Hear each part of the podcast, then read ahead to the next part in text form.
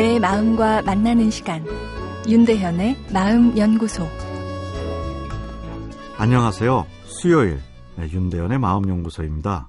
오늘은 리더의 필수적인 요소 공감과 자기 절제에 대해 이야기 나누어 보겠습니다. 더 이상 분열돼서는 안 됩니다.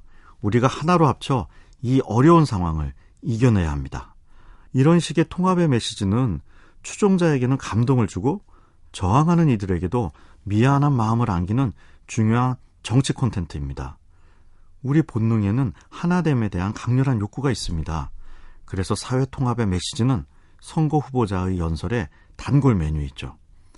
그러나 이 하나됨의 강렬한 소망은 실제로는 이루어지기가 어려운데요.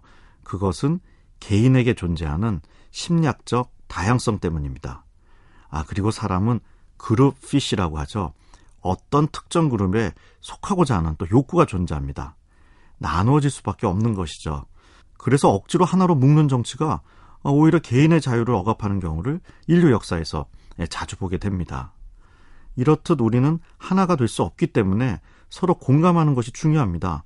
공감하지 않는다면 그리고 서로의 다양성을 인정하지 않는다면 갈등만이 존재하고 효율적인 시스템의 운영은 불가능하겠죠.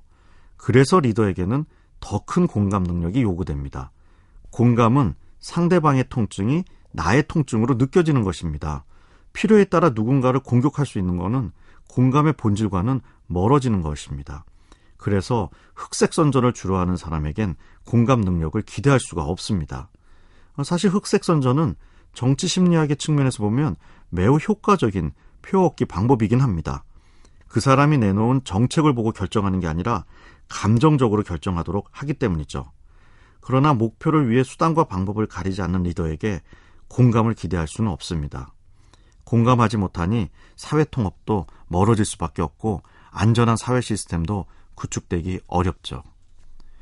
또 공감과 더불어 리더에게는 자기 절제의 능력이 요구됩니다. 어, 이는 그리스 시대의 문헌에도 나오는데요.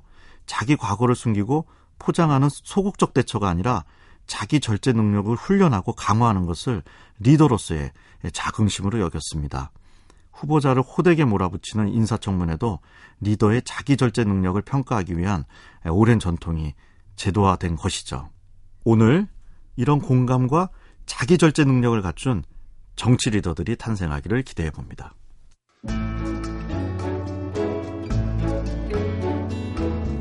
윤대현의 마음연구소. 지금까지 정신건강의학과 전문의 윤대현 교수였습니다.